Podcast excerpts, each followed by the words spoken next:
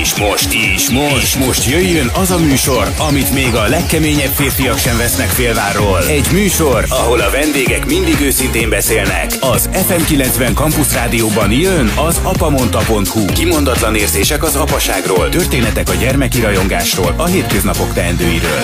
A mikrofonnál Porkoláb Gyöngyi. Szeretettel köszöntöm kedves hallgatóinkat az ef em kilencven Campus Rádió apamondta pont hu című műsorának mai adásában. Különleges alkalom a mai, hiszen nőnapon köszönthetek olyan vendégeket a stúdióban, akik több szálon kötődnek a női lelkekhez, és talán egy-két olyan érdekes dologról is fogunk ma beszélgetni az apamondta téma kapcsán, amely túlmutat a többgenerációs apai mintákon, de bízom benne, hogy érdekes lesz mind a hallgatóknak, mind pedig az itt ülő stúdió vendégeknek. Szeretném bemutatni akkor sorban Tamus Istvánt, aki grafikus művész, Debrecenben nagyon-nagyon sok tehetség felkarolója. Vendégünk a stúdióban doktor Lampé Rudolf, aki sok gyermeket segített már a világra, ő a Debreceni Egyetem Szülészeti Klinikájának a vezetője. És vendégünk Balogh Barnabás, aki református lelkész, és nagyon sok olyan szerepet, feladatot volt, de hát erről majd lehet, hogy a műsor során ejtünk szót, ami nem csak Debrecenhez kötött, hanem határon túl, illetve országosan is. Hogy miért éppen benneteket hívtalak meg ebben a műsorba, az is nagyon érdekes. Nem volt könnyű, hogy egy nőnapi műsor kapcsán milyen témát karolunk föl, vagy milyen szakmában dolgozó apukákat szeretnék egy kicsit közelebb vinni a hallgatókhoz. Ezért esett a választásom rátok, hiszen itt gyerekek születnek, lelkeket ápoltok, ugye hitbéli hovatartozás kapcsán is közösséget építesz, Barna. Tamus István pedig a művészetnek egy olyan ágát ragadja meg, amely mindenképp ezeket a lelkeket próbálja kibontakoztatni. De túl ezen a sok komoly dolgon, amit itt most próbáltam felvázolni, az apamondta pont hu című műsor, az valóban ezeket a több generációs mintákat szeretni a történetek révén bemutatni. Tehát lehet itt sok mindenről beszélgetni, de a végén mindig a történetekre vagyunk kíváncsiak, legyen szó egy szülésről, amit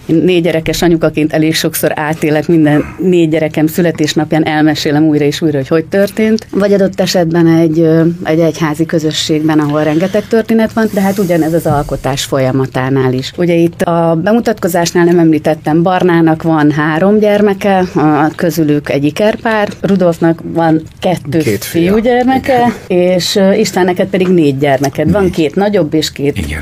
kicsit kisebb. Na most, mindig szoktuk valamivel kezdeni, ugye ez a legnehezebb talán egy-egy ilyen műsornál, és amin törtem a fejem, hogy nyilván mindig próbálunk valami közös metszetet találni, amikor egy beszélgetésre leülünk, legyen szó egy rádióstúdióról, vagy egy kávézásról, hogy maga a metszet szó a ti életetekben az milyen formában jelent meg. Lehet, hogy érdekesnek tűnik, ugye Tamus Istvánról lehet tudni, hogy ő a linómetszeteknek az egyik rendkívül tehetséges művésze. A metszet szó kapcsán nekem nagyon-nagyon komoly témaként jutott eszembe maga a császármetszés, ami ma egy nagyon-nagyon fontos téma, talán épp azért, hogy túl sok van, vagy éppen hogyan lehetne csökkenteni a számát, vagy milyennek az oka. Barna, te életedben pedig azért jutott eszembe a metszet, mert az, amivel te foglalkozol, az nagyon sok olyan közösséget próbál összekapcsolni, aminél hm. próbáljuk ezeket Igen. a közös találkozási pontokat megtalálni. Tehát hogy értelmezitek ti ezt a ti életetekben?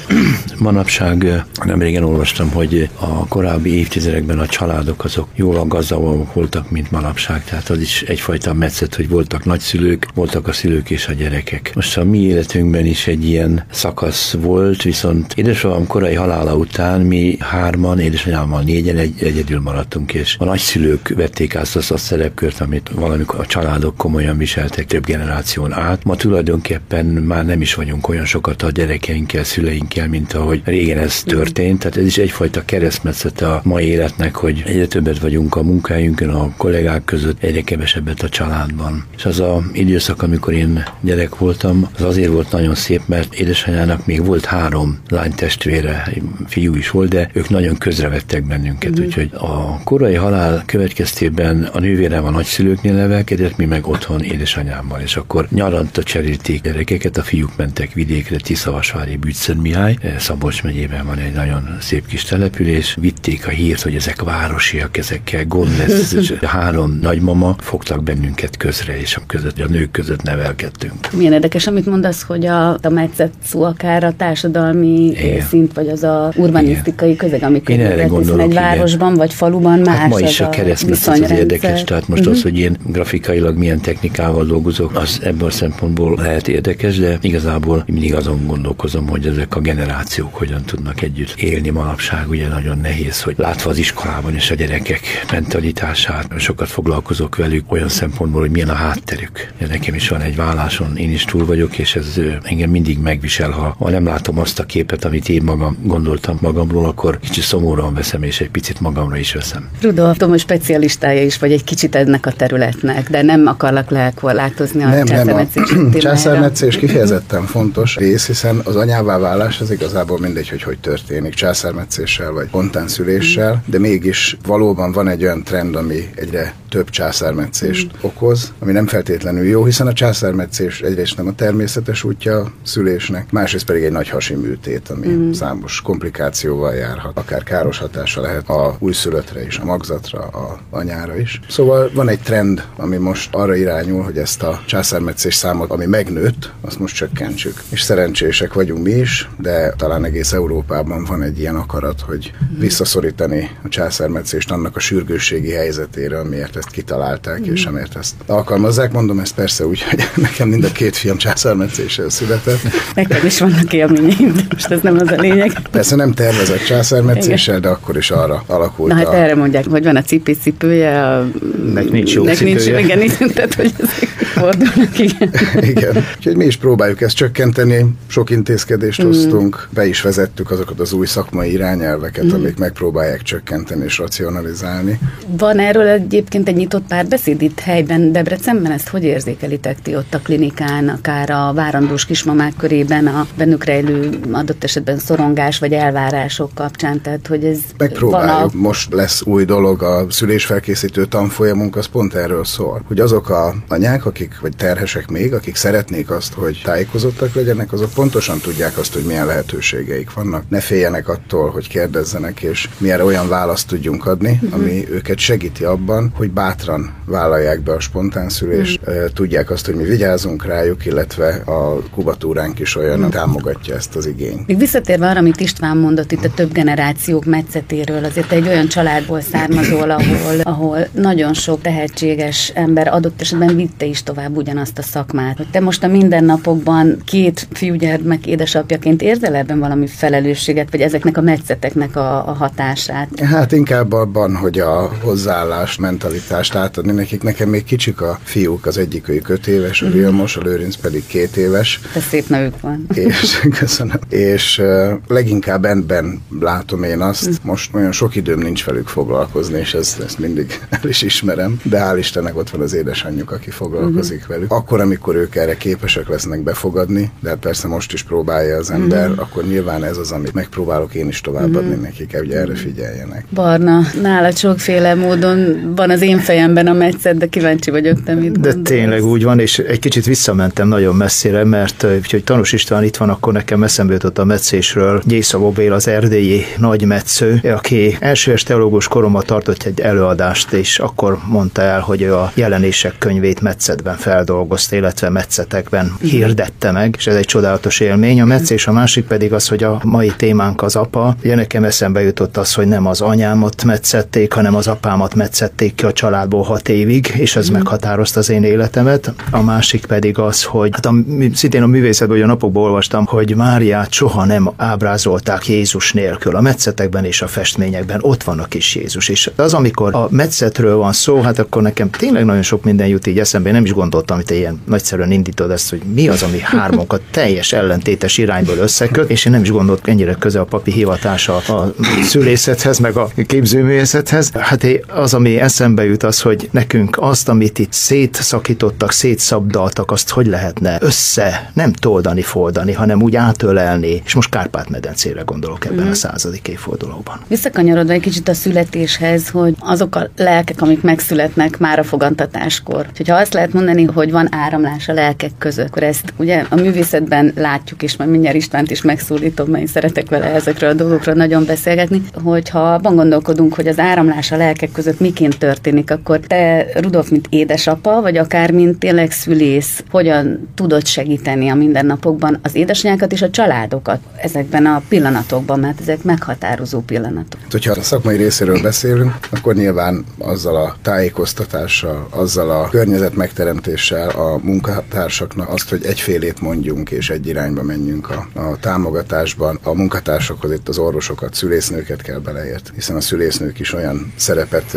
kaptak, és olyan szerepük van ebben az összetartásban, a megnyugtató jelenlétben, hogy fontos szereppel bírnak. Személyes vonalon nekünk a gyermekválás ez egy nagyon szomorú eseménnyel indult, de utána minden jóra fordult, és tulajdonképpen ez az áramlás, tapintható ez, hát ez, ez hittel is tapinthat. Én most egy, annyit akartam nem Barnának reflektálva, hogy kevés olyan kép van, ahol a Mária mellett ne lenne Jézus. A Szent Anna pont az ellenkezőjét, a Szent Anna plébánia templom, mert Mária ott kislányként van ábrázolva az édesanyjával, és ezt csak azért akartam, hogy a, amikor földolgoztuk a Szent Annának a virágkarnávali kocsiját, akkor ez Picó Sanyinak volt egy olyan szép mondata, hogy ugye sok minden volt a kompozíció, volt egy kicsit a múlt, volt egy picit a jelen és a jövő, hogy azt mondta Sanyi, hogy ez tamusvista kellett. De ezt én amikor csináltam, nem gondoltam olyan mértékben át, de ez, ahogy ő ezt kiszült ebből a dologból, az, az volt, ugye utalás volt a gótikus templomra, utalás volt a Szent Anna épületére, a Csáki bíborosra, és akkor így összerakódott, hogy második János pápának a harang önté, illetve a harang elhelyezése, tehát olyan jó volt, hogy egy ilyen átfogó képet adott erről a korszakról. Egy keresztmetszetet adott ez a virágkocsi. Úgy eszembe jutott közben, hogy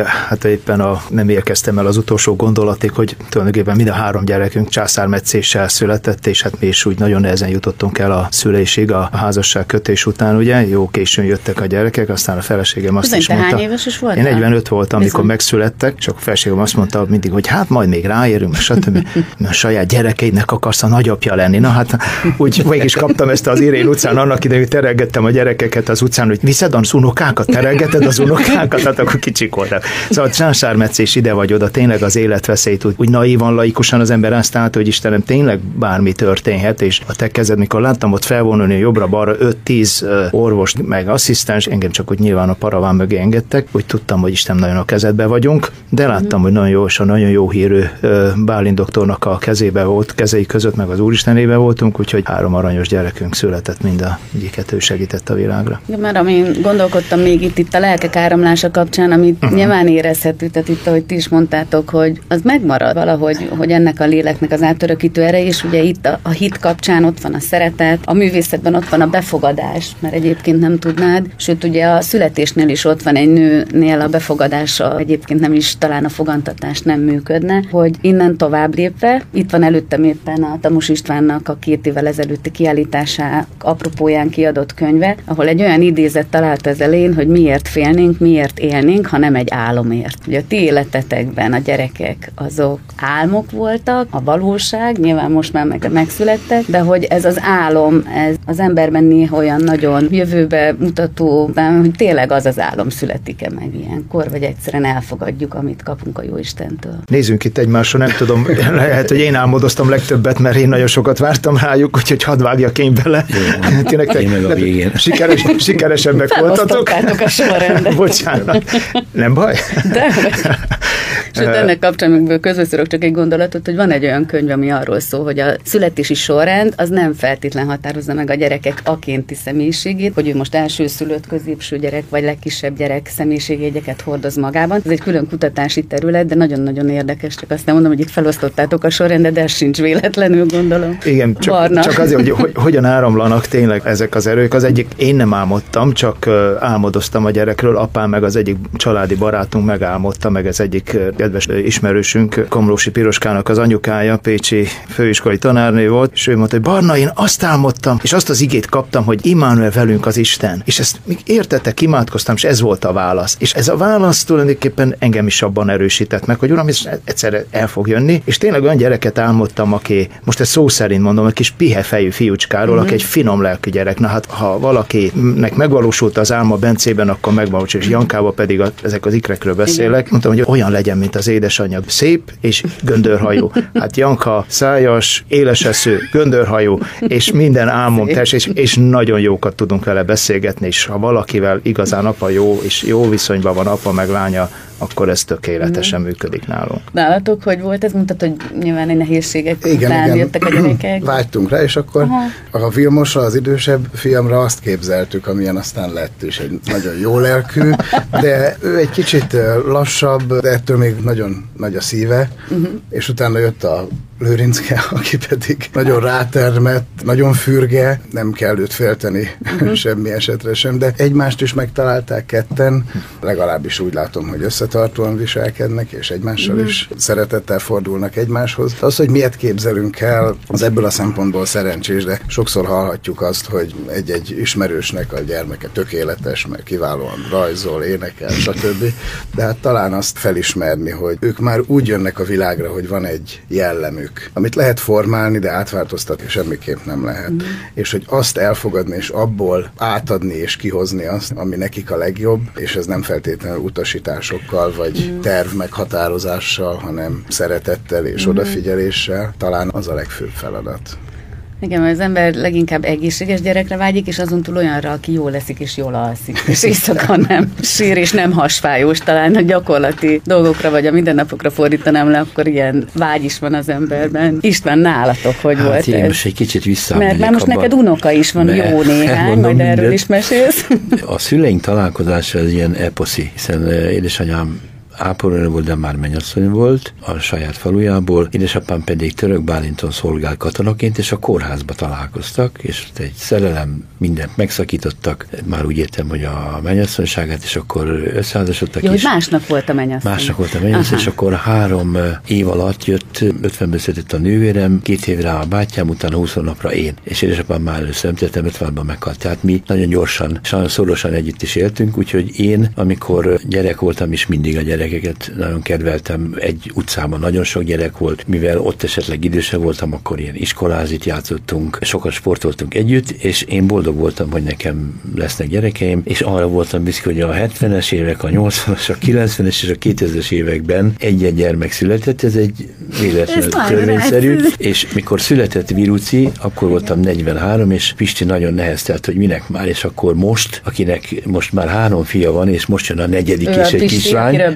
Pisti, ő most negyvenhárom lesz, és jön a negyedik gyermek, na, és kislány. Újdonság nekem. És majd nem akarok visszavágni, csak majd úgy megmondom neki, hogy azért nem olyan rossz az negyvenhárom évesen sem újra apa lenni, úgyhogy a tükröt oda tartod így van, neki, ne? És hogy én talán lettem igazából, mm. erre inkább büszkén vagyok, mint a művészségre, vagy a művészetre, mert az valahogy kialakult, viszont tanárnak lenni négy évtizeden át az egy különleges adottság. És ott is a gyerekekkel foglalkozni, most is kicsikkel, nagyobbakkal, de talán az idén befejezem, és csak a saját művészetemre fogom, meg az uh-huh. unokáimra, mert most már ugye azt is megkaptam, hogy Pestre azért jöhetnél két hetente, ha hetente is, ez az se gond, tehát ezt össze kell hangolni velük. Ez egy nagy adomány. Most, most, hogy említetted itt az unokákat is, hogy próbáljuk burokban tartani ebben a mai világban a gyerekeinket, kicsit óva védve őket, itt megint kicsit szülészapukára is nézek, hogy ez a burokban születni, ugye milyen ritka, egy, milyen ritka? Nagyon ritka. Nagyon ritka. Elképesztően ritka.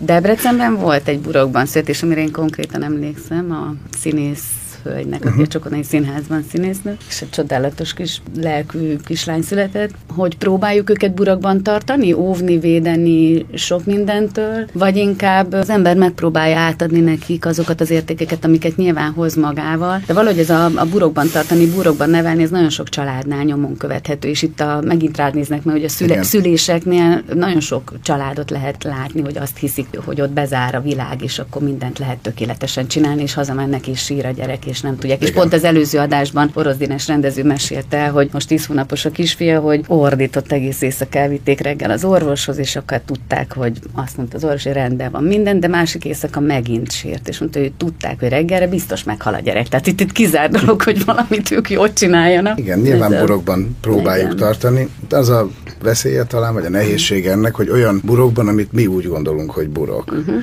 de hát arról még talán vizsgálatok sincsenek, hogy az a generáció, ami mondjuk az én fiaimat érinti, ő rájuk milyen valós veszélyek leselkednek. Nyilván a klasszikus év századok óta létező veszélyeken kívül a mi mai világunk az hordozhat olyat is, amit uh-huh. adott esetben én sem tudok uh-huh. felfogni, vagy nem értem, vagy nem látom, nem ismerem. És a burokban tartásnak lehet ez a veszélye talán, hogy én is azért tartózkodom attól, hogy mindenféle burokban tartsam őket, hogy egy szoros kontroll alatt, mert előfordulhat az, hogy a fától nem látom meg az erdőt.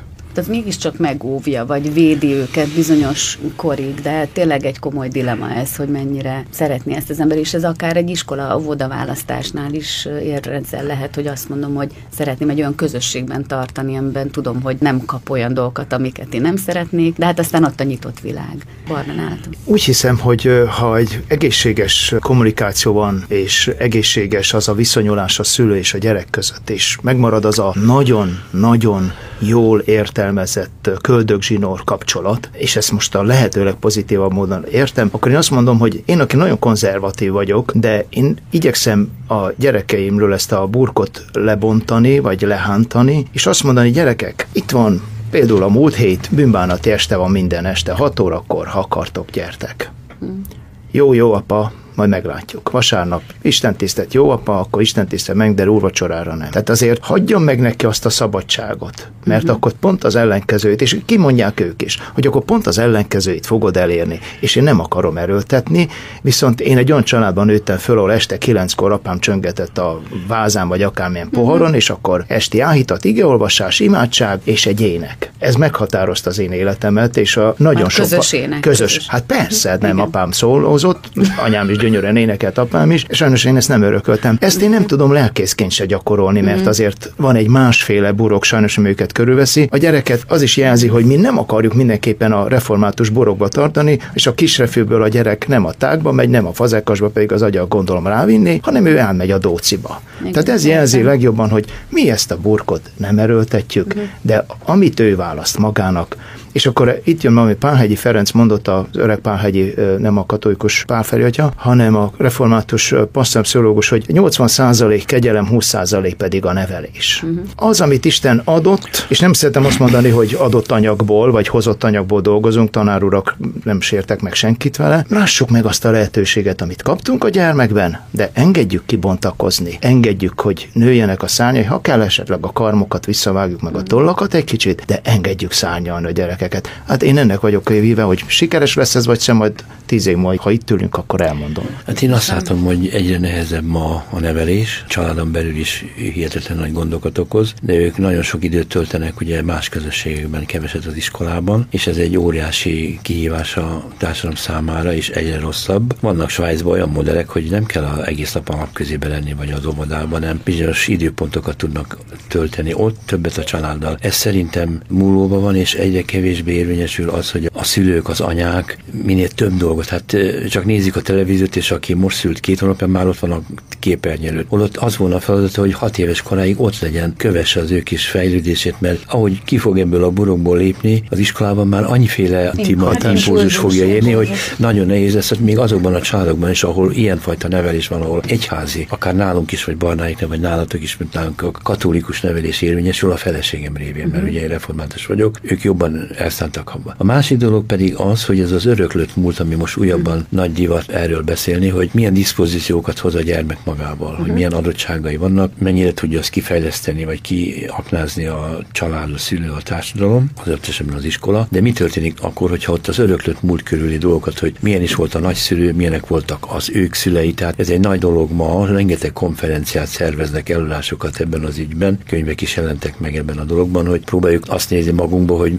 mi az, amit mi hozhattunk magunkkal, mint gén állományban, de azt itt a család nem nagyon nézte, vizsgálta, hanem mélyebbre kell ásnunk, hogy hol fog visszaütközni az, hogy a szülői öngyilkosságot hogy követi például egy gyermeki öngyilkosság, vagy sok minden más, de nem is erről akartam beszélni, mm. mert ez a legszomorúbb része az életnek, hanem az, hogy most ugye megvan híres az összefogás éve. Most ez is mit jelent? Hát hol fog ez egyáltalán kulminálni, ha csak nem az iskolában a szülők, az iskola, mert erről lehet beszélni az összefogás éve, de hol fogjuk ezt folyamatosan napirenden tartani? Iskolában, a társadalomban, vagy minden más helyen.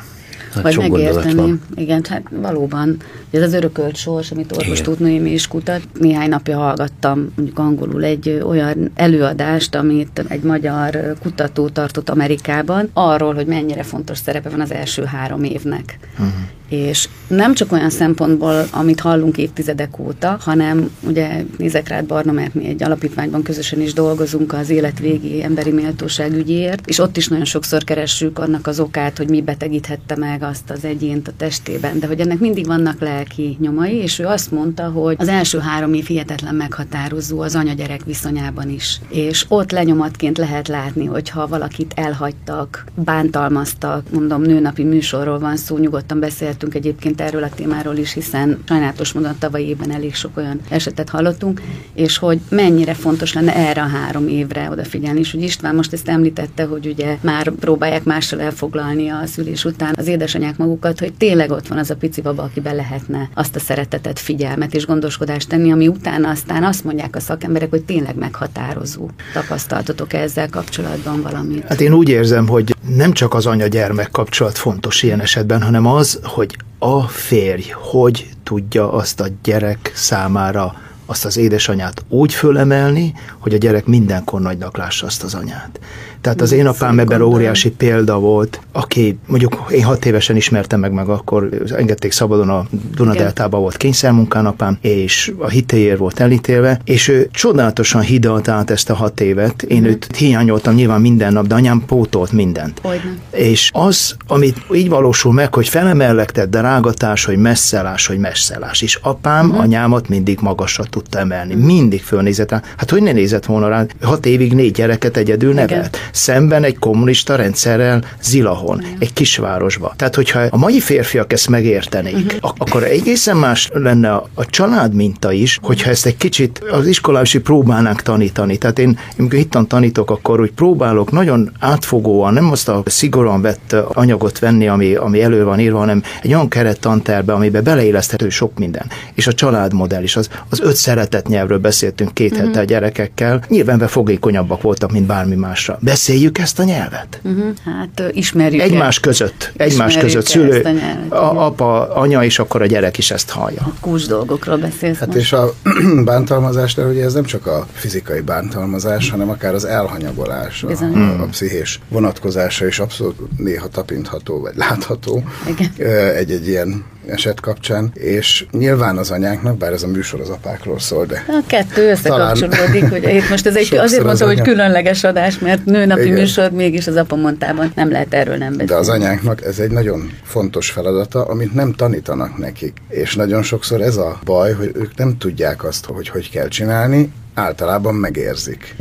Mm-hmm. És ezért csodálatos a anyaság, mert megérzi azt, hogy mit kell tennie, és nyilván egy, ahogy az előbb hallottuk, valóban egy apának támogatnia kell, ha még nem is állandó jelenlétével, hiszen azt például nálunk is meglehetősen nehéz megoldani, de ezzel a felemeléssel, ezzel mindenképp.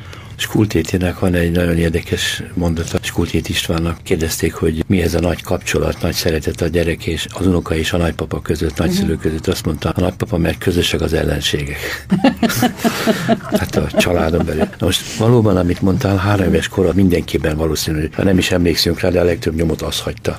Mert abban az időpontban a leginkább hagy nyomokat, mélységeket. A emlékezésünk meg második osztályos korunkig megy vissza körülbelül. Azt megelőzően lehet, hogy kitalációk vannak, vagy, vagy nem tudom, én akármi. Emlékszem, mikor beszorultam a kiságy alá. Én is csak egy dolog emlékszem, hogy a teljes magamban jutottam a kiságyba, de hogy ez végül is öt éves voltam már, vagy három, vagy még annyi sem. A másik meg, hogy a több generációk, ugye azért volt az olyan csodálatos, hogy a, mégis a szülők dolgoztak azért a másik házban, a nagyházban, vagy a kisházban, a nagyszülők odaszorultak, oda átkerültek az unokák. És azt egész sokáig az iskolai kísérletig, aztán a velük való foglalkozásig. Ez nagyon fontos volt. Van nekem olyan tanítványom, aki mindenféle dologgal meg van kenve. Ha nagypapáról szólunk, akkor átlényegül. Akkor érzi, hogy ő vele mit tanult, a motort hogy szerelik, most mit ültettek együtt. Szóval a nagyszülő képes befolyásolni, ha nem is teljes mértékben az iskola feladatkörét nem veszi át, de nagyon fontos ez az időszak, hogy nagyon szépen áthidaljuk, és tényleg a generációk együtt, de ez már nem fog menni, mert ugye az első lakáshoz való jutás is már a minél hamarabb történjen meg. Hát ellentmondásos a világ, minden ellentmondásos, szinte akárhova megyünk, akármit olvasunk, akármit nézünk, mindig csak ezt a probléma halmazt tudjuk felfedezni, és közben ott vannak a saját gyermekeink, már az iskolában rábízott gyermekeink is, hogy velük mi lesz. apamondta pont hu Kimondatlan érzések az apaságról. ef em kilencven Campus Rádió. Kedves hallgatóink, Önök az ef em kilencven Campus Rádió apamondta pont hu című műsorát hallgatják, és benne három vendégünkkel, Tamus Istvánnal, doktor Lampé Rudolffal és Balogh Barnabással. Folytassuk akkor innen a beszélgetést, és jó is, hogy említetted ezt, István, mert amiről még szerettem volna veletek beszélgetni, és tényleg amikor ide érkeztetek a stúdióba, akkor eszembe jutott Barna, aki egyszer elmesélte, hogy adományt vittetek a határon túlra, és van ott az egyik alapítványnak a vezetője, mindig megkérdezett, hogy hogy van. És meg akartam tőle kérdezni egyébként, hogy hogy vagytok, és erre mindig az volt ennek a bácsinak a válasz, hogy hát ha téged látlak, akkor jól. Igen. Az a hivatás, amit ti választottatok, az mennyire szolgálat a ti életetekben, hiszen mind a hárman olyan területen tevékenykedtek, és itt István téged nem mint grafikus művész szólítanálak meg, hanem mint tanárt, amely egy olyan gyönyörű hivatás és egy felelősségteljes dolog. Ugye orvosnak lenni ugyancsak, vagy a te munkád, Barna, hogy a szolgálat az, noha ebből éltek, az milyen minta, amit át lehet ebben a mai világban, amiről István beszélt, ami sokkal másabb értékrendű. Át tudjuk-e adni, és hogyan? Miként? Igen, én ezt próbálom egy kicsit a gyermekeimnek is vázolni, meg, meg ott is, amikor valaki pályaválasztás előtt áll, hogy van, amikor nem én választom, hanem engem választ a pálya. És az én esetemben ez hál' Istennek így volt, könnyű volt a dolgom, nem volt kitérő. Igaz, hogy voltak ilyen modellek is előttem, hogy papi családban sokszor nyaralgattunk, és akkor láttam, hogy egész nap a család együtt van, fú, de jó nekik, az apjukat nem vitték el, közben azt a lelkészt is csak akkor engedték haza az én apámmal együtt, úgyhogy nem, nem volt igaz a történet, de én tényleg a hivatásnak tekintem. A másik az, amit mondottál, hogy egy picit módosítok rajta, vagy pontosítok, hogy az öreg úr azt mondta, hogy amikor találkozunk, akkor jól. Igen, egy kárpátai nyolcvannyolc éves bácsira volt, örülök, hogy ezt megjegyezted, és ebből én is élek sokszor, mert az az összetartozás éve, ugye, amikor találkozunk, jó vagyunk. És a hivatás az azért fontos az én esetemben, mert meg lehet ebből élni napszámosként, úgy nevezte apám, meg favágás, de van egy másik szép párhuzam ennek, hogy az igét hasogatni. Tehát vagy favágás, vagy az ige rönkének a hasogatás, hogy a gyönyörű évgyűrűk kiteljesedjenek és kigyönnek. Hát én így élem ezt meg, gyerekeim úgy néz ki, nem ezt fogják választani, majd ezt eldönti az élet. A szolgálatnak kell lennie. Hmm. Tehát, ha valaki sikeres a saját szakmájában, akkor az biztos, hogy szolgál is. És ugyanúgy, hogy állandó ápolást igényel ez a szakma is, a miénk is, de ugyanúgy a hitnek, ugyanúgy a művészetnek a gyakorlása, a kézügyességnek, az új technikáknak elsajátítása, ezek elengedhetetlenek ahhoz, hogy fejlődjünk vele, és akkor az már egy szolgálat, mert az már többek közt lemondással, gyakorlással kell, hogy járjon. Igen, ez a képzéseket egyébként nagyon fontosnak is tartod, ugye, a saját szakmádban, elengedhetetlen is?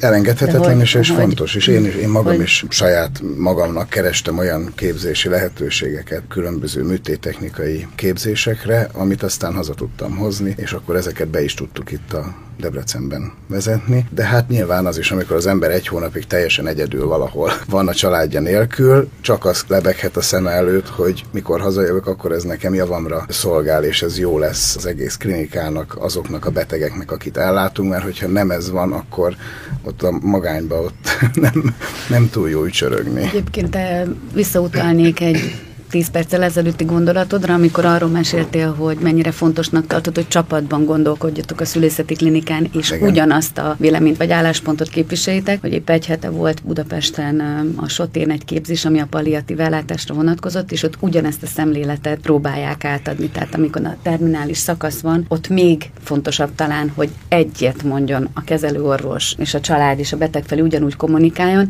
Tehát amikor én hallom, hogy fontos neked a képzés, ezek néha nagyon hétköznapi dolgok, amiket az ember talán európai trend vagy hazai trendnek megfelelően próbál a gyakorlatba átörökíteni, de nagyon fontosak. Nagyon fontosak. Amúgy a klinikán onkológiai betegeket is ellátunk, tehát ez az életvégi ellátás, ez nekünk is aktuális. Nem csak a lelki támogatás része, de akár a életvégi döntéseknek a meghozatalában, ami egy nagyon új dolog akár a klinikánkon is, és ezeknek persze óriási a jelentősége. És amit az előbb említettél, teljesen igaz, hogy nagyon sokszor ezek nagyon egyszerű dolgok, csak valaki kell, aki elmondja, és igen, valaki kell, aki utána ismétli, mert akár a gyereknevelésről, amiről az előbb beszéltünk, az én gondolatomban is lehet, hogy ezt hogy kell csinálni, de aztán sokszor egy-egy vita, vagy egy-egy sikertelenségem ébreszt rá arra, hogy úristen, ezt gyakorolni kell, tehát ezt újra és újra át kell gondolni, és azt szerint megpróbálni cselekedni. Szerencsés, hogy összehoztál hármunkat így. Én nagyon örülök most, különösen,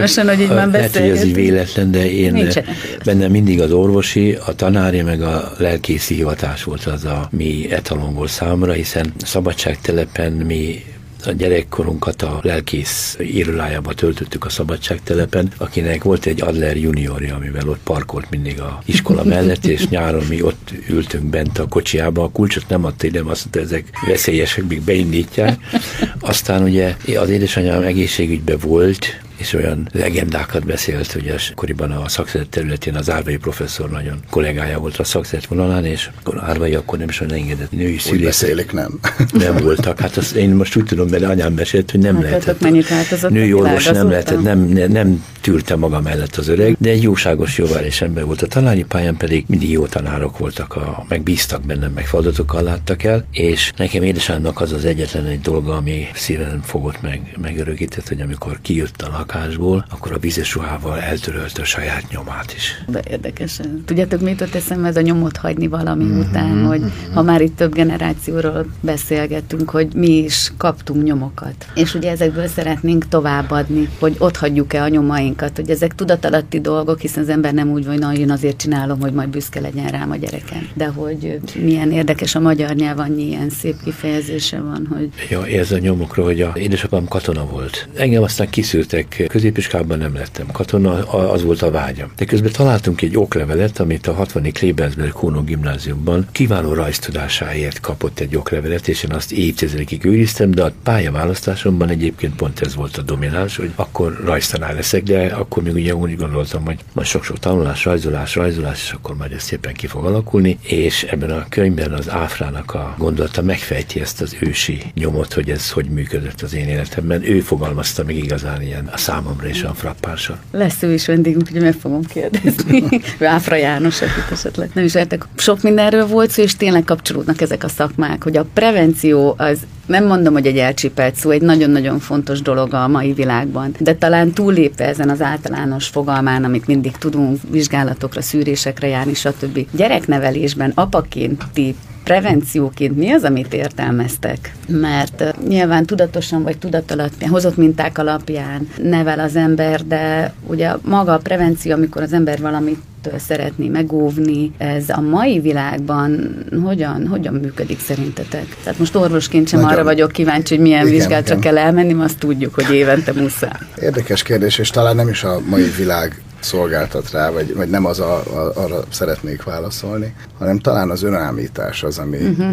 amit el kell kerülni. És az már preventíve ö, fog a gyermek ö, életében megjelenni, hiszen hogyha talán korábban is beszéltem erről, hogyha nem ö, úgy tekintjük a saját gyermekünket, hogy ez mindenben, ez a gyermek mindenben tökéletes, és ezt neki át is adjuk, hogy fantasztikusan sportol, de mellette a matematikától kezdve a irodalomon keresztül mindenhez ért, akkor talán ezzel, hogy egy reális képet adunk arról, persze a teljes szeretetünkkel és támogató hozzáállásunkkal, hogy, hogy lássa ő is azt, amit mi látunk, aztán lehet, hogy nekünk nincs igazunk, mert hogy mi se vagyunk minden tudók, de legalábbis közelebb viszi ahhoz, és akkor itt jön persze a családnak a szerepe, hogy nem egy személyben én mondom meg, hanem akár az idősebb generációval, a tapasztaltabbakkal, uh-huh. vagy a fiatalabbakkal együtt valami olyan vélemény alakulhat ki, ami őt az élete további uh-huh. részében segíti.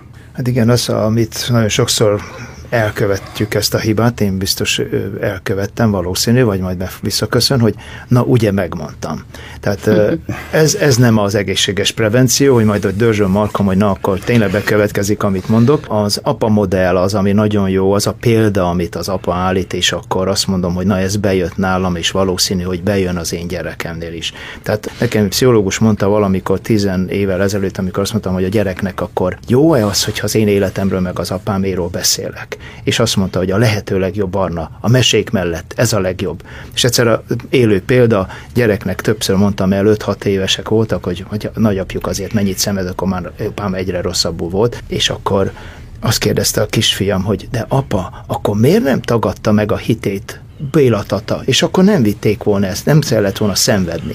Na hát ez az a modell, hogy akkor szembe merek menni a szenvedésem, mert a nagyapám vállalta. Tehát a hitem nem egy nagy kabát, nem egy fürdőruha, amit felveszek, leveszek, cserélek, hanem a hit az, amiért meg kell harcolnom. Tehát ez a példa szerintem az, ami előre mehet és előre mutathat egy, egy gyereknek. Nekem az apám ezért mindig egy példa és minta marad, és ezt próbálom három gyerekünknek, kicsinek, nagynak, középsőnek. Mm. Nekem eszembe jutott egy dolog, hogy amikor Pistian tizenéves lehetett, a legnagyobbik fiam, akkor valami nehézségek voltak, nyilván anyagiak, akkor mindig azért, hogy miért letettek ti tanárok? Ő aztán ügyvéd lett, hát érezte a súlyát ennek az egésznek. A másik ugye az alma nem esik messze a fájától, prevencióként, hogy Ármin a matematika szakra jelentkezett, matematika, fizikára, mondom, te meg vagy, hát hogy gondolsz? Ő a második fiad. Ez már a harmadik fiad. Hát ezek szerint messze esett tőlem, mert nem rajztanár lesz, hanem matematikával akar foglalkozni, meg fizikával. De hát komolyan fordítva szót így van. Példaként kell járni előttük. Hát nem van egyszerű ma. Sokféle dolog befolyásol bennünket, meg a környezetünk is sok tekintetben befolyásol. Olyan rezignált az emberi szervezet, hogy mint egy ilyen, én sokszor azt érzem, olyan, mint a, a amplitúdók, hogy a földrengést jelzik és érzik, hogy, mint hogy érezzük, hogy fáj a derekunk, a lábunk, az valószínűleg, hogy holnap után nem jó idő van, vagy holnap. Nem leszünk, mondták az öregek. Előbb-utóbb be kell látnunk ezt, hogy tényleg ezek ilyen meg, megérzések. Tehát ebben a dologban kell nekünk nagyon otthon lenni, hogy nem csak a saját gyerekeinket, hanem akik ránk bíztak meg. Hát én most mm. ugye én alapvetően ilyen közösségi ember vagyok, az iskolában is, meg a alkotó közösségünkben is inkább törődök, inkább adni, mint ahogy a ti jelszavatok, hogy inkább adni, mint kérni. Tehát ez az alaphelyzetem, alapállásom. Már nagyon sokszor megsínli az ember, ezt Viki gyakran mondja, meg Pisti fiam is, hogy annyit teszel értük, és semmi. Viki a feleséged. Én Viki a feleségem, Pisti a nagyobb fiam, hogy minek törődsz ezekkel annyira, apát, ezek isznak, csavarognak, össze-vissza. De hát mondom, kell, hogy legyen olyan, aki, aki szintén iszik, de törődik velük. Igen, mondjuk el ezért a hallgatóknak, hogy az Ajtósi Dürer Egyesületnek vagy te az elnöke. Igen, ez egy komoly, most húsz éves az egyesületünk, szeretnénk nagyon szépen produkálni az idén. Könyveket adtunk ki, törődünk a kollégákkal, némelyiknek álláshoz jutottam, pénzügyi forrásokhoz jutottam, de ez, ettől én boldogabb voltam, mint hogyha engem jutottak. Bár nem esett rosszul néha.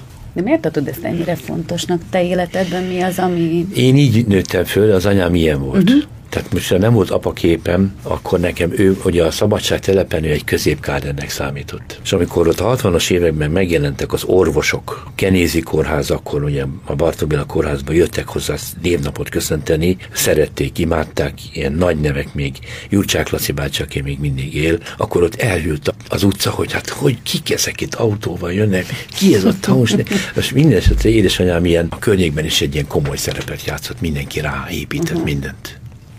Így hallgattalak, ez az alázat jutott eszembe, hogy amikor apává váltatok, hogy az emberben munkálkodik egy ilyenfajta dolog, vala, érezze valami olyan alázatot, amivel aztán egy kicsit máshogy szemléli az életet, és itt Barnára utalnék csak annyiban, hogy te ugye most egy kis településen vagy lelkipásztor, és Debrecenből költöztetek oda a családoddal. Mennyire okozott ez nehézséget? Mennyire okoz ez nehézséget, hogy akár Rudolf, te a munkádból adódóan kicsit kevesebbet látod azért most a gyerekeket, hogy kellő alázattal tudjátok-e ti apukák vagy férfiak ezt szemlélni, vagy ez nagyon-nagyon kell, ez a másik fél, az a nő, a feleség, hogy úgy viszonyuljon. Tehát én szerencsés vagyok, mert Enikő nagyon támasz számomra mindenben, tehát ő nagyon ügyesen tudta fölépíteni az én önbizalmamat kezdettől kezdve. Én amit köszönhetek, akkor többek között ez az. A gyerekek pedig azt a kiköltözést nagyon jól éreztél rá. Tehát nekem valóban ez egy krisztusi alázat kell, hogy a nagyból elmegy az ember a kicsibe. Én egy eléggé ismert voltam Debrecenben, református körökbe, sokat jártam külföldön, belföldön, stb. A gyerekeim ezt nehezebben élik meg. Én, én azt mondtam, hogy én a hivatásomnak élek, én, én nekem imatáimám volt, hogy gyülekezetben legyek, nem egy könnyű helyzet, nagyon nehéz.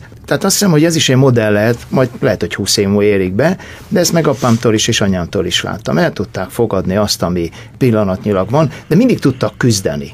Tehát nekem nem azt jelenti, hogy én föladtam azt, ami elven volt, hogy közösségben lenni, közösséget építeni, összekötni embereket, külföldit, belföldit, stb. De ez azt tanuljátok megint, hogy szelíd és alázatos vagyok. Ez azért otthon is jó minta lenne, nem mindig tudok ilyen lenni. Hát nekem nem az alázat volt az első, ami a gyermek születésénél velem történt.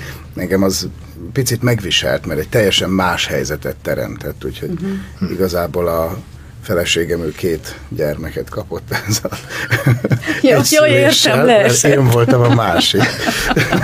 És ez azóta is tart? Nem, most már egy kicsit racionalizálódott a helyzet, meg utána lett még egy fiunk, akit amúgy terveztünk is, tehát nem, nem másért született ő. De az elején nagyon, nekem nagyon nehéz volt ezt feldolgozni, a, azokat a szokásokat feladni, az a kialakult napirend, minden, ami akár céltudatosan, akár nem, azok a események.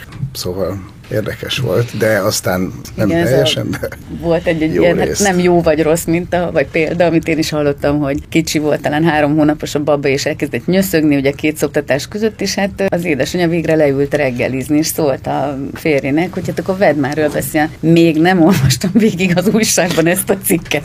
És amikor ezt így hallgattam félfüle, ugye az ember próbál nem véleményt formálni, de hogy, és nem szól másról a dolog, mint hogy megváltoznak a szokások, és hogy, és hogy ebben egy tehát tényleg közös együttműködésre van szükség. Hát meg főleg az anyának a szerepére, mert ezt, ha má, ezt más nem tudja átidalni. Úgyhogy igen. Ebből a szempontból nekem is szerencsém volt. Igen. Hát amit itt a fiúk mind mondtak, azt nagyon aláírom. Nekem ugye azért is érdekes volt, hogy nem volt édesapám, akkor úgy ez, hogy én apa lettem, ez egy nagyon komoly feladat volt rám, de ma már el, eltűntek ezek a határok, tehát nincs már olyan, az a fajta alázat nyilván megvan a gyerekekben, a szülők iránt, de mivel, hogy tegeződünk a gyerekeinkkel, meg teljesen baráti viszonyban vagyunk, sok mindent együtt csináltunk, csinálunk, ezért ezt már nem is tudom, így kerülöm ezt az alázatot, de ha nagyon kéne mondani, hogy na fiam, hát ez így, meg úgy, akkor talán fontos lenne, de úgy eltűntek ezek olyan, ilyen baráti kapcsolattá alakultak, hát hiszen a legnagyobb az negyven fölött van, harmincnyolc Zoli, Viruci huszonnégy, már Viruci fele már nekem van alázatom, hiszen ő, ahogy írja magáról, hogy ő az egyetlen csaj a családban,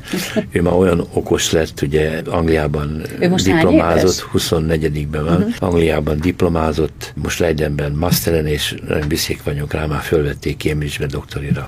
Gratulálom. És már nem tudjuk, már sokszor nem tudok követni, Viruci, olyan okos lettél meg. Most már inkább hallgatunk, mert mondjuk, hogy nem beszéltek, hát beszélte. És az a, leg, az a legnagyobb érdem nem is az, hogy ott tanult meg, hanem a százötven brit között töltemből az első helyen volt az évfolyamon.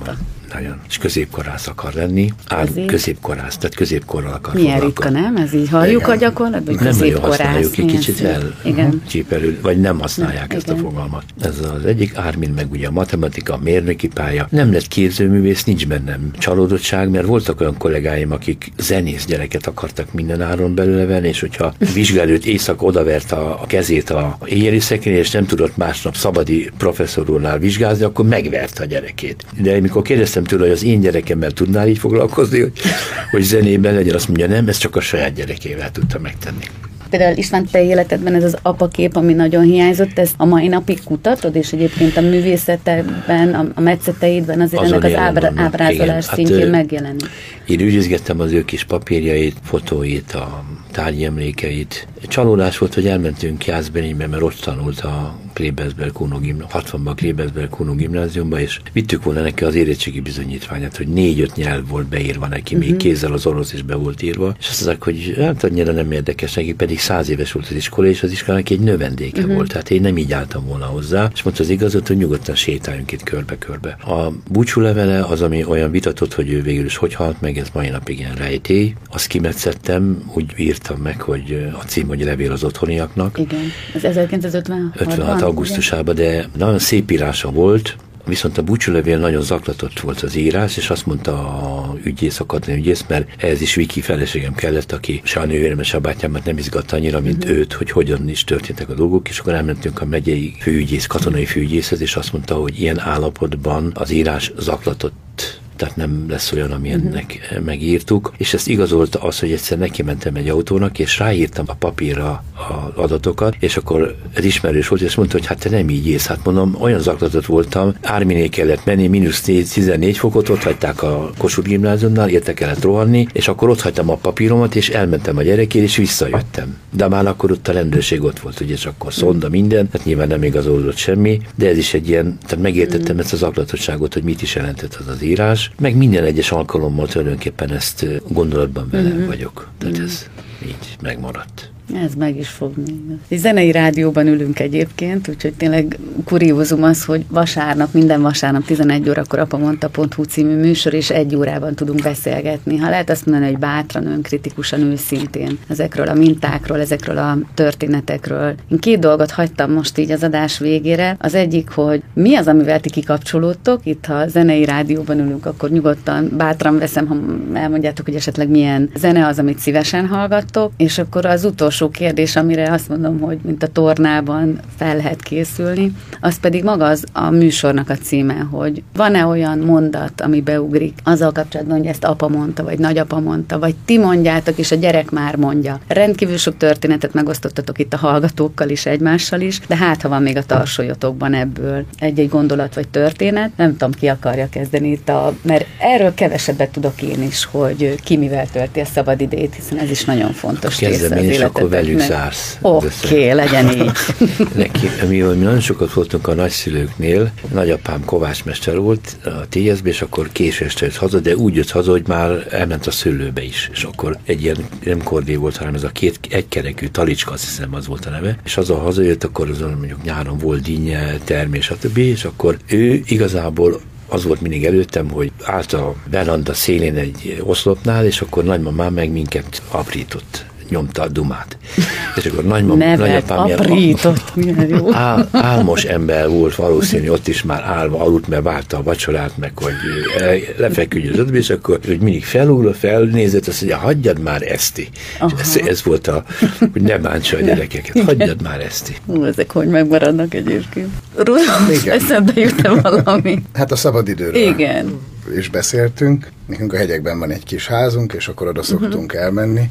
Nyilván olyankor a család együtt van, ez egy fontos momentuma, hát illetve édesanyám tartja a kezében a vasárnapi ebédeket, oh, úgyhogy ez... ennek különös jelentősége van. Ez uh-huh. hagyomány egyébként? Tehát, hogy ez így volt régen is, mikor nem volt még saját családod, tehát nem voltak gyerekeid, hogy ezt az édesanyád fontosnak érezte? Igen, hogy igen. Ott a család? Azelőtt uh-huh. még nagymamámék is, tehát, uh-huh. hogy ez mindig adódott át az egyik generációra a másikra, hogy kitartja ilyen formában össze a családot. A nagy családot, meg a, a több város átívelőt, azt még uh-huh. nagyapám tartotta össze. Most már ez is áttevődött apukámra, illetve neki az unokatestvérért, szóval így összetartják ezt a nagy családot is. Évente kétszer, ez is mindig Biztoké. fontos. Annyit a közövetnék, hogy én a vasárnapi főzés, az az, az én nyugalmam, azt az szeretem. Az a te, te feladat. Az én feladat körül. Elkezdem, és majd ők befejezik.